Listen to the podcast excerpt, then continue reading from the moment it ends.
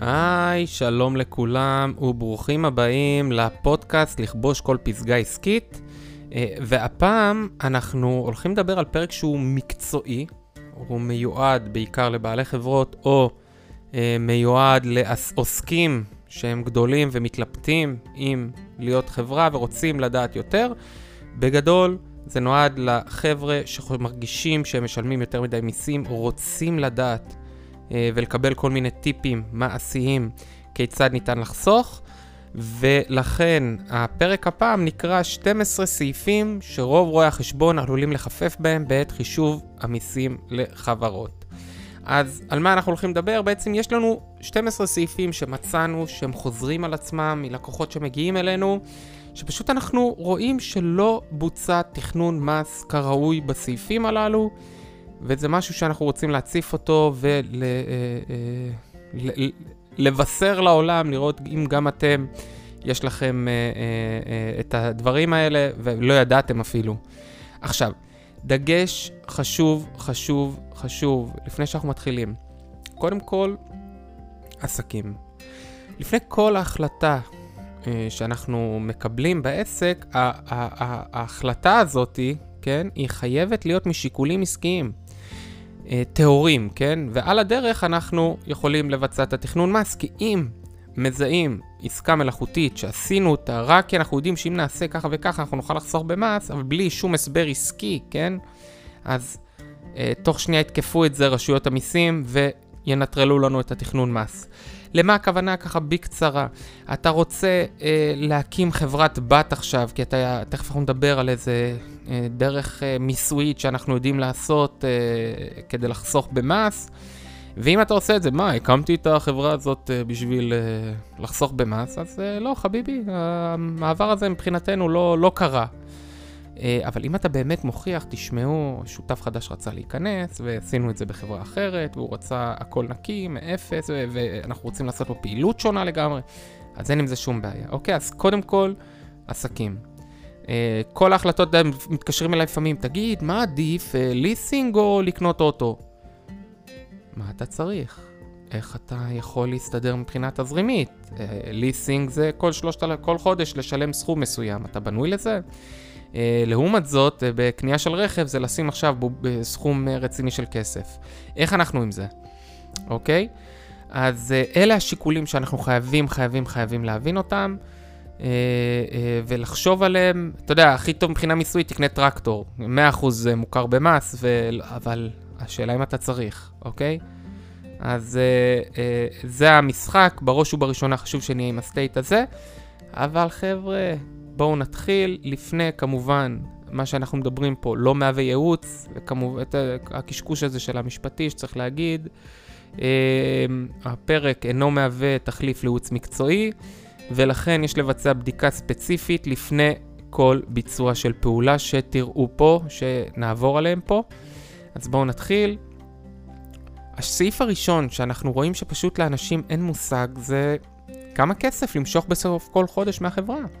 הרי תראו, אנחנו יודעים שיש שלושה דרכים, דרך, שלוש דרכים להוציא כסף מחברה אה, בצורה, אתם יודעים, של שכר, כן? או דרך תלוש, או דרך אה, חשבונית, או דרך אה, דיבידנד. כמובן שיש עוד דרכים נוספות, אבל זה כבר תכנון אחר, אוקיי? אז כמה כסף למשוך בסוף כל חודש. אתם צריכים להבין שמי שקובע את הדבר הזה זה רואה החשבון שלכם ולא אתם. זה שאתם רוצים 50 אלף, אין בעיה. לא חכם שיהיה רשום 50 אלף שקל בתלוש, צריך לעשות את זה בדרך אחרת. אז כמה כסף אנחנו רוצים להוציא לנו בתלוש? למעשה, נכון לשנת 2021, שימו לב תמיד איפה נמצאת המדרגה של ה-31%, מה שולי, אוקיי? בואו רגע בריף קצר לפני שאני uh, מסביר, אני רגע אעשה איזה רענון. Uh, מס הכנסה לעצמאים, לשכירים, הוא עובד לפי מס מדורג. ככל שאתה מרוויח יותר על כל שקל מעל לסכום מסוים, אתה תשלם יותר מס. למשל, במקרה שלנו, עד 6,000 שקל בחודש, 10% מס.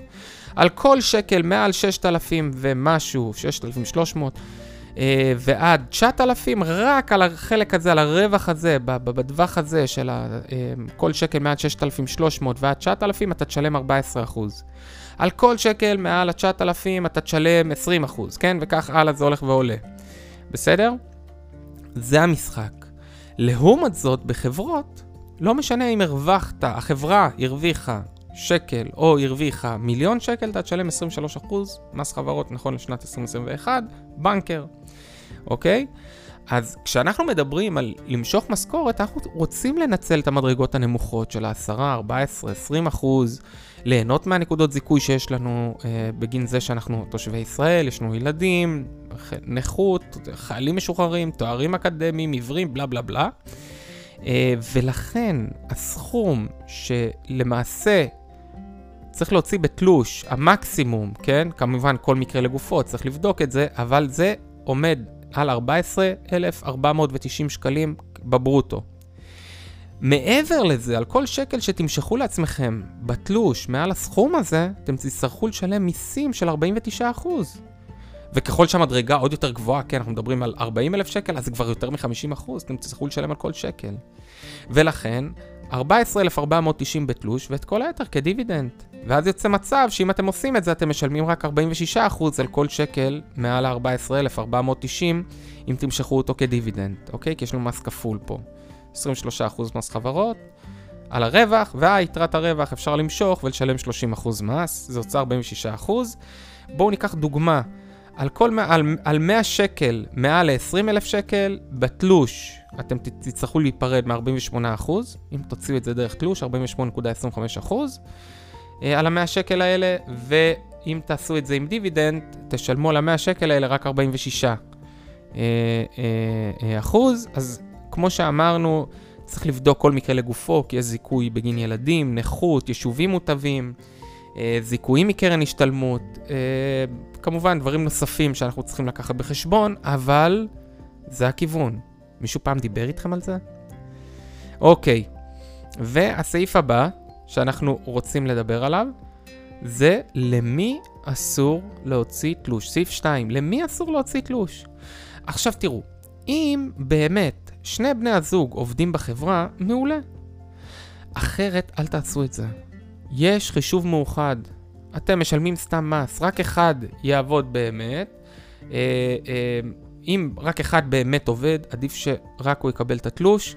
אחרת, אם באמת מדובר פה על מיסוי מאוחד, אתם מפסידים גם נקודות זיכוי. זאת אומרת, יהיה לכם 3.25 בלי קשר לילדים ו- ו- ודברים אחרים שמגיע לכם.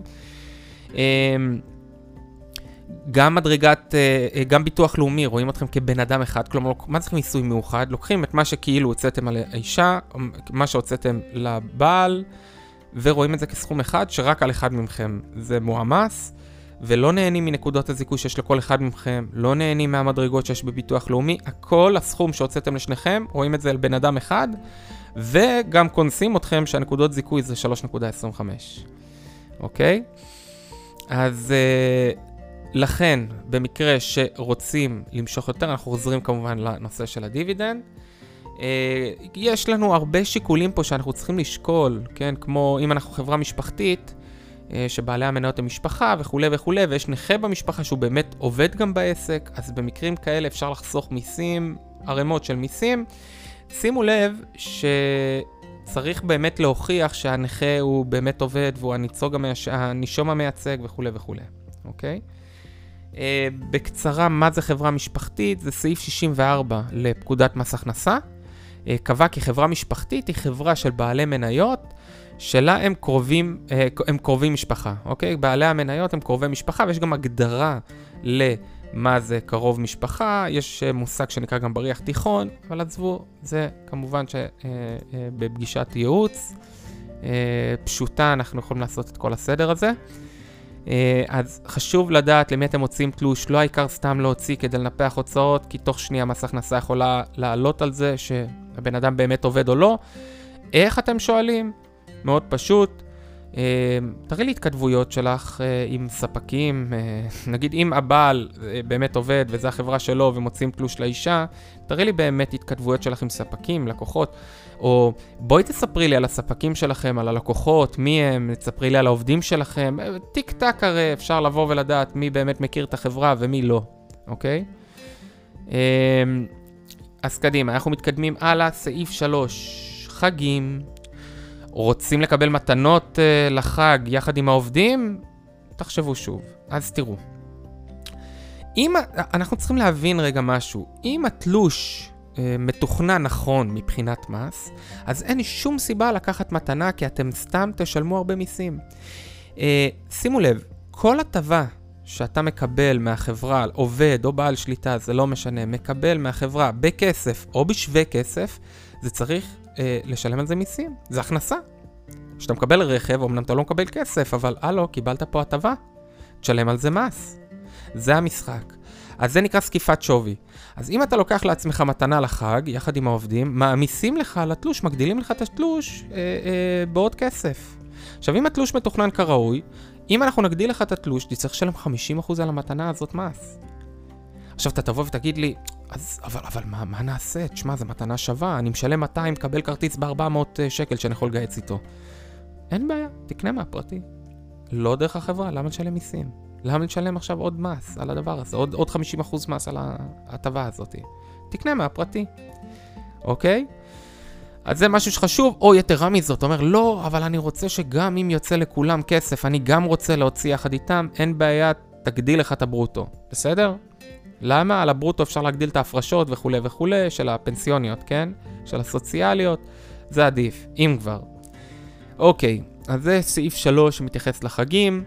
אמרנו, סעיף ראשון זה כמה למשוך, סעיף שני זה אה, למי אסור להוציא תלוש, וסעיף 3 זה מתנות, אנחנו ממשיכים לסעיף 4.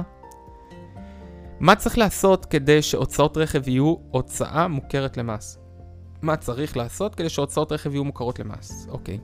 אז על מנת שניתן יהיה להכיר בהוצאות רכב בדוחות החברה, כמו שאמרנו, יש לזקוף שווי לשכר של העובד שהרכב צמוד אליו, אוקיי?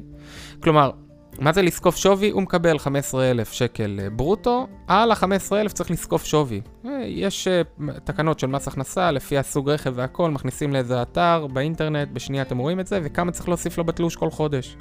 כאילו, מגדילים לו רק את הברוטו, רק בשביל לחשב לו את המס, ואת הכסף הזה הוא לא יקבל, כן? זה שווה כסף. אבל שימו לב, חייב להצמיד את הרכב לעובד, אחרת אנו עוברים עבירת מס, קודם כל, אוקיי? נתת למישהו שכר והוא לא שילם על זה מס, ו... אה, ו- וחייבים לזקוף שווי מצד אחד למישהו, ורק אז נוכל להכיר בהוצאות של הרכב, בחברה, ולהביא חשבונית של דלק ולדרוש עליה הוצאה, אוקיי? עכשיו, ישנם מקרים חריגים באמת שלא צריך לזקוף uh, שווי, כלומר, לא צריך להצמיד את הרכב למישהו, אבל פה צריך להוכיח שבאמת הרכב לא צמוד לאף אחד, צריך להוכיח שבאמת הרכב חונה בחברה בסוף היום, הוא משמש את כל העובדים. Uh, יש להוכיח את זה כדי שיכירו בהוצאה ללא זקיפת שווי. צריך להוכיח את הדבר הזה, אז uh, כמו שאמרנו עם הזקיפת שווי, זה למעשה הכנסה בעין, כן? הכנסה שלא בכסף, צריך אה, להכניס אותה בתלוש. אה, יתרה מזאת, אתה תבוא ותגיד, אבל תשמע, יש לי רכב שהוא משרת כמה עובדים. אין בעיה. אז נחלק את הסקיפת שווי על פני מספר העובדים. סך הכל הסקיפת שווי זה 3,000 שקל? אוקיי. אז על כל עובד נגדיל אותה ברוטו בעוד 1,000 שקל אה, כנגד הרכב. אוקיי? אז זה סעיף 4 שחייבים להבין אותו, מלא בעלי עסקים, אני מגיעים אלינו, דורשים הוצאות רכב ולא זקפו שווי על אף אחד, יכול להיות פה ברדק אם אה, עושים את זה. אז זה דבר הרביעי שצריך לדעת. והסעיף החמישי שהוא קשור בקשר ישיר לסעיף 4 זה האם שווה בכלל להכניס את הוצאות הרכב לחברה? הרי אמרנו בסעיף 4, בשביל שהוצאות הרכב יוכרו כהוצאה מוכרת, אנחנו צריכים לזקוף שווי. אבל האם שווה לנו בכלל לעשות את זה? בואו נראה. אם אה, אה, אנחנו צריכים להבין קודם כל איזה סוג רכב מדובר, כי לכל סוג של רכב יש זקיפת שווי שונה. אפשר לבדוק את זה אפילו מראש, לפני שאתם קונים רכב, לראות עוד כמה זה הולך להגדיל את התלוש. עכשיו, אם התלוש שלכם מתוכנן כראוי, אוקיי? ובואו נניח שאנחנו מדברים עכשיו על מישהו ש... אה, התלוש שלו מסודר, שעל כל שקל מעל הוא יצטרך לשלם 50% מס, ועכשיו נניח זקיפת שווי של הרכב של 7,000 שקל לתלוש מתווסף. כלומר, אתה צריך לשלם זה 50% מס. 3,500 שקל לשלם מיסים רק על זה שהצמדת רכב, אתה צריך לשלם. 3,500 אם הזקיפת שווי היא 7,000, כן? 50% אתה צריך לשלם על זה מס. ואם ההוצאות של הרכב הם רק 2,000 שקל, אז יוצא מצב שעדיף לך לא לזקוף שווי, לא להכיר בהוצאות של החברה, לשלם את זה מהפרטי שלך ולא להכניס את זה כדי לא לשלם סתם מיסים. בשנה זה עשרות אלפי שקלים של מיסים מיותרים שיצאת, העיקר לדרוש הוצאות של רכב. נו באמת. חבר'ה, רואה חשבון מקצועי צריך לעשות את הבדיקה הזאת. לראות אם באמת שווה לזקוף לכם uh, רכב, ואם uh, לעשות את זה מהפרטי שלכם. אוקיי? סעיף הבא. האם אפשר להכיר עבודה מהבית כהוצאה מוכרת לצורכי מס? את ההוצאות הביתיות למעשה, יש דבר כזה שנקרא הוצאות ביתיות. תראו, אה, קל מאוד היום להוכיח שאנחנו עובדים מהבית, כן, כמובן מי שנותן שירות, וגם מי שלא, כן, מנהל את המשרד שלו מהבית, עושה טלפונים, עושה דברים. במידה ובאמת אתם עובדים מהבית, אפשר להכיר בהוצאות הביתיות שלכם כהוצאות מוכרות למס. תראו, ההגדרה של הוצאה לרשות המיסים זה כל הוצאה ששימשה בייצור הכנסה, אוקיי? למשל, בא אלינו לקוח עם ארטיקי קרח, חשבונית של ארטיקי קרח, אמרנו לו, מה, מה זה? והוא אומר, חביבי, כשאתה עושה אצלי טיפול בשפתיים, הוא מטפל אסתטי מאוד גדול, כשאתה עושה אצלנו טיפול בשפתיים, תאמין לי שאתה תרצה אחר כך ארטיק. אין שום בעיה, הוצאה מוכרת, חביבי. הלקוח, כאילו, נותנים את זה ללקוחות. אז במקרה שלנו, בהוצאות הביתיות, תלוי במספר החדרים שלכם, אוקיי? אם נניח יש שלושה חדרים בבית, אז, וחדר אחד כאילו מוקצה כחדר עבודה, אז אפשר לדרוש מההוצאות הביתיות 33%. 33% מהחשמל, מהמים, מהארנונה, מהוועד, מהאינטרנט, אפילו מהריבית על המשכנתה אפשר לדרוש 80%. אמ, במקרים מיוחדים, טלפון, אם עיקר העבודה שלך היא בטלפון, אפשר לדרוש את כל ה-100% הוצאות טלפון של הבית על העסק, כן? עם רופא או משהו כזה. אמ, אם ארבעה חדרים יש לך בבית, אז 25% מההוצאות הביתיות. אה, כיבודים, במידה ובאמת אתה מארח בבית, אה, אתה יודע, מביא לפגישות וזה, אפשר להכיר, להכיר גם חלק מההוצאות אה, קפה ותה וסוכר שיש לך בבית, להכיר אותם כחלק מההוצאה בעסק, אוקיי? אז זה סעיף 6, האם אפשר להכיר הוצאות ביתיות? אז התשובה היא בהחלט כן, וצריך לדעת את זה. אוקיי, סעיף 7, מה צריך לדרוש כדי להכיר בהוצאות נסיעה לחו"ל? אז ככה, מה זה הוצאות נסיעה לחו"ל? אחד שמתעסק במלאי של מוצר מסוים ונסע לתערוכה רלוונטית, רופא שנסע לפגישה או להרצאה מקצועית בנושא רלוונטי לתחום הפעילות שלו, מרצה לכושר גופני שיצא לשוויץ לעשות סרט על טיפוס הרים, כלומר, יש זיקה בין הנסיעה לבין העבודה. נסיעה שהיא מכילה לפחות פגישה אחת שקשורה לעסק, אוקיי? צריך לתיעוד לזה, זה צילום דרכון של מי שנפגשת איתו וכולי, או הזמנה, אה, או אה, אסמכתה של ההוצאות שאנחנו רוצים להכיר, כן? אה, צריך להביא איתנו חשבונית, אישור עלייה למטוס, אה, הנוסע חייב למלא דוח נסיעה, כן? הדוח הזה כולל בין היתר תאריך יציאה וחזרה, יעד נסיעה, מטרת הנסיעה. להגדיר כמה ימים עסקיים באמת היו מתוך הנסיעה, ואז ההוצאה תהיה מוכרת באופן יחסי, כמובן חתימה, לחתום על זה של החתימה של הנוסע. אמ, אז מה מוכר, כן? מה מוכר במקרים האלה? הוצאות טיסה שלא במחלקה ראשונה, כלומר, עד לכרטיס של ביזנס, זה כולל. נסיעות מ- ולשדה תעופה, נסיעות בחו"ל לצורך הפגישות, אשל, כן, ארוחות, שינה, עבור כל יום, הוצאות שלא צריכות אפילו אסמכתה, אה, סביב ה-125 דולר ביום, תלוי ביד הנסיעה, לא נפרט פה. אה, הוצאות רכב, יש תקרה של 60 אה, דולרים ליום על אה, השכרת רכב, ביטוח נסיעה מוכר באופן מלא, אה, הוצאות שהייה, כמו אשרת שהייה, ויזה, לינה, ישנם כמה תקרות, או שכירות של דירה. אה, על כל הוצאה כזו יש להביא אסמכתה, בכל אופן תשלמו מהחברה הכל. מקסימום נתאם את זה. Uh, ומה זה אומר? נניח, בא לכם, יש לכם את האפשרות לנסוע במחלקה הראשונה, אוקיי? יש לכם את האפשרות, כן, זה לא שעכשיו סתם אתם עושים את זה משיקולי מס. בא לכם מחלקה ראשונה, ואתם אה, יכולים להרשות לעצמכם לטוס במחלקה ראשונה, תשלמו את הכל מהחברה. למה? בסדר, עד ה business מוכר. מה שמעבר, על הסכום ששילמת מעבר כדי לשדרג למחלקה הראשונה, לא יוכר כהוצאה, אבל הלו, משכת כסף מהחברה בלי לשלם דיבידנד. הוצאת כסף לטובתך האישית בלי לשלם דיבידנד. בא לך ללכת למלון מפנק, אתה יכול להרשות לעצמך, עשית את התחשיב, אתה יודע שבאמת זה בסדר בשבילך, לך תישן באיזה מלון שאתה רוצה, תשלם את זה מהחברה. החלק שמוכר, אתה יודע, עד התקרה, יוכר לך כהוצאה, והיתר, אוקיי, נתאם. בסדר, לא מוכר לך כהוצאה, תשלם על זה 23% מס, אבל הלו, משכת את הכסף, קום דיבידנד, לשלם על זה 30%, אתה לא היית צריך לשלם על זה ונהנית מטובתך האישית. אוקיי? אז זה לגבי סעיף 7, מה צריך לדרוש כדי להכיר בהוצאות נסיעה לחו"ל. אלה הדברים אה, שצריך להבין, כמובן יש עוד כל מיני ניואנסים קטנים, תלוי גם במדינת היעד. אה, סעיף 8, איך מנצלים יתרות חובה של בעל מניות. שימו לב, בואו נדבר עברית, עברית, עברית. מה זה יתרות חובה של בעל מניות? כשבעל המניות נמצא ביתרת חובה במאזן, זה אומר, אומר שהוא לקח כסף מהחברה. הוא חייב כסף לחברה. הרי אמרנו, חברה ובעל מניות זה שתי ישויות נפרדות, שתי ישויות משפטיות נפרדות. כמו שאני לא אבוא אליכם ואגיד לכם, אה, סליחה, תביא לי בבקשה כסף כי פשטתי רגל, אתה תגיד לי מי אתה, מה אתה רוצה, נכון? אותו דבר גם בין החברה לבעלים. מי אתה, מה אתה רוצה, אחי? איזה, יש את הבעל מניות ויש את החברה. אוקיי? עכשיו, גם ביניהם יש אינטראקציה מסוימת. יוצא שבעל המניות לוקח, אה, אה, קונה דברים לשימושו האישי דרך החברה ומגיע למצב שהוא ביתרת חובה. כאילו הוא חייב לחברה כסף.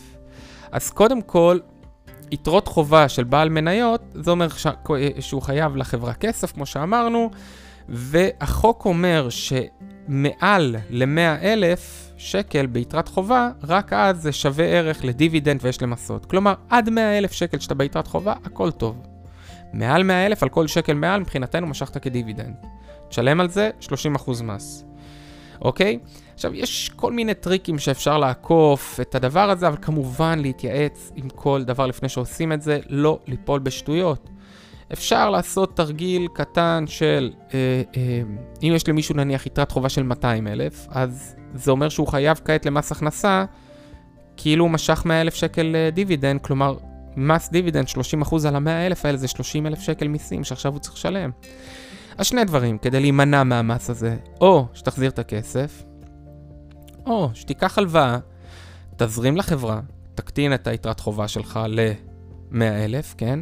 והחברה תלווה גם היא את הכסף ללווה ללא ריבית וללא הצמדה, ואז למעשה הכסף חזר אליך, הכסף אצלך, הכל טוב, אבל אה, אתה, היתרת חובה שלך ירדה ל-100 אלף, כמובן צריך, אה, זה ככה אה, משהו שצריך להתייעץ עליו טוב טוב לפני, לראות איך עושים את זה, עם הסכם מסודר, זמנים שונים, צריך לראות איך אנחנו עושים את זה, אוקיי? אז זה משהו ש... אה, תדעו שאפשר לעשות, לא להיבהל.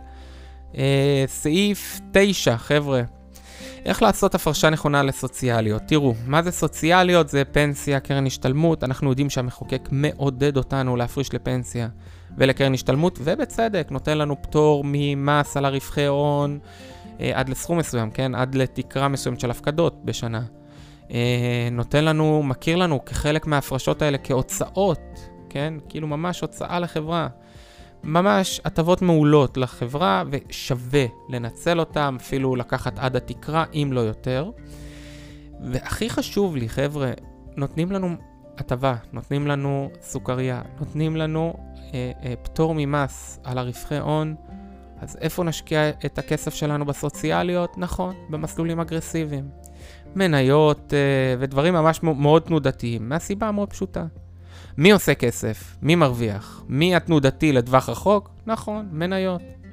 אז אני לא אומר, אה, מה, אבל זה סולידי, אני צריך גם משהו סולידי. נכון, תעשה מהפרטי שלך, תשקיע באג"ח שנותן לך 2% בשנה. תשלם על ה-2% האלה 25% מס רווחי הון, נו באמת. אבל פה נותנים לי הטבה של פטור ממס רווח הון, ואני אשקיע באג"חים? אני... איפה אנחנו? אנחנו אינטליגנציה פיננסית פה. אז להשקיע במסלולים דווקא אגרסיביים, כן להשקיע בדברים סולידיים, כן לדאוג לגדר את התיק, כן לשמור רזרבות ובטוחות, לא דרך הפנסיה וההשתלמות. יש לי פה אה, מס, אה, פטור ממס רווחי הון, בואו ננצל אותו. בואו נעשה כסף, פטור ממס. איך עושים כסף? להשקיע בדברים התנודתיים, אוקיי? סעיף 10. איך אפשר ליהנות כבר עכשיו מהצח... מהצעת חוק שעלתה על הפרק? תראו, אם מישהו עוקב, עלתה הצעת חוק שאומרת שמעתה נסיעות, אני, חבר'ה, אני שוב, ליום השיד... ההקלטה של הפודקאסט זה עוד לא עבר, עוד לא נפל. אבל עלתה הצעת חוק שאומרת שמעתה נסיעות והבראה היו פטורים ממס. זה עוד לא עבר, כן? אבל כבר מעכשיו הגדלנו לבעלי המניות שלנו את החלק על הנסיעות על חשבון המשכורת. ככה שאם זה ייכנס, סביר להניח שיגידו שמה שהיה בחצי שנה האחרונה הוא הקובע, שלא עכשיו כולם יעלו את הנסיעות שלהם. אבל אם אה, כבר הרבה זמן אנחנו עם נסיעות אה, גבוהות, אז כנראה זה הנסיעות שלכם. ואז זה פטור ממס, משכנו עוד כסף מהחברה, פטור ממס. אה, אז זה משהו שחייבים כל הזמן לעקוב, בגלל זה זה, זה משהו יפה שיש במשרדים צעירים, רעבים, רעננים, שלומדים וכל היום על הפסיקה, אז אנחנו רואים את הדברים האלה. עכשיו, אם, אה, אה, שתדעו, גם בעבר, כשעלה החוק של הדיבידנד המוטב בשנת 2017, אז אם אתם זוכרים, שאומר שמי שלוקח דיבידנד באותה השנה משלם 5% פחות מס על הדיבידנד. במקום 30 שילם 25%, אבל היה שם תנאי. שהשכר לא ירד באותה שנה לעומת השכר שלו בשנים הקודמות, כדי שאנשים לא סתם יורידו את השכר כדי למשוך יותר דיבידנד, כדי ליהנות מהטבת המס. אוקיי, אז כבר אז, ברגע שהערכנו, כן, שהולכת להיות ההצעה כזו, הנחינו את כל בעלי המניות להפחית את השכר אה, אה, במיידי, ואז כשנכנס החוק, זה השכר שלהם, הכל בסדר היה. והם נהנו מההטבה הזאת למרות הפחתת השכר. אותו דבר אנחנו מציעים גם כאן. יש לעקוב, חברים. אה, אז זה סעיף 10, איך אפשר ליהנות מהצעות חוק. תמיד תסתכלו על הצעות חוק ותשאלו את הרואה חשבון שלכם מה זה, איך אנחנו יכולים ליהנות מזה, אוקיי? אה, סעיף 11, חברות בנות. כדאי, לא כדאי, למה זה משתלם? אז קודם כל, תראו, לנו זה משתלם כי יש לנו עוד עבודה. אבל עכשיו ברצינות, חבר'ה. סעיף 77 לפקודת מס הכנסה, אוקיי? אומר את הדבר הבא: חברה חייבת לפח, לחלק לפחות 50% מרווחיה שהם לא משמשים לעסק, אוקיי? כלומר, יש לה רווחים, יש חברות שצוברות רווחים וצוברות רווחים ולא עושות עם זה כלום, סתם מנפחות את המאזן שלהם, את העודפים שלהם. מס הכנסה לא רוצה שעכשיו סתם חברות יתנפחו עם רווחים, הוא רוצה מיסים, כאילו חילקת את זה. אז מה הם אומרים?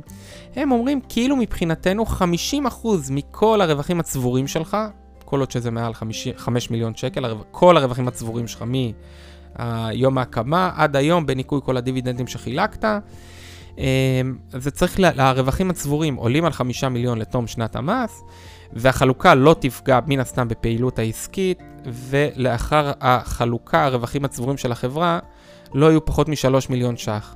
כלומר, אם אתם מגיעים למצב שהחברה שלכם יש בה יותר מ-5 מיליון רווחים צבורים, לא חילקתם ואין בעיה שתחלקו דיבידנד מבחינת הפעילות העסקית, כן? שלא עכשיו תחלקו דיבידנד ואז אין כסף לשלם. מס הכנסה אומר, חביבי, גם חילקת, גם אם לא, מבחינתי חילקת 50% מהרווחים הצבורים שלך.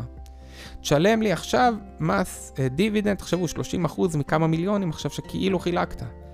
למה? אתם מבינים? זה, זה סעיף שהוא אנטי-תכנוני, שכאילו, חבר'ה, בואו. אז מה יש? אה, אה, אם זה סעיף אנטי-תכנוני, תפקידנו לעקוף אותו, כן?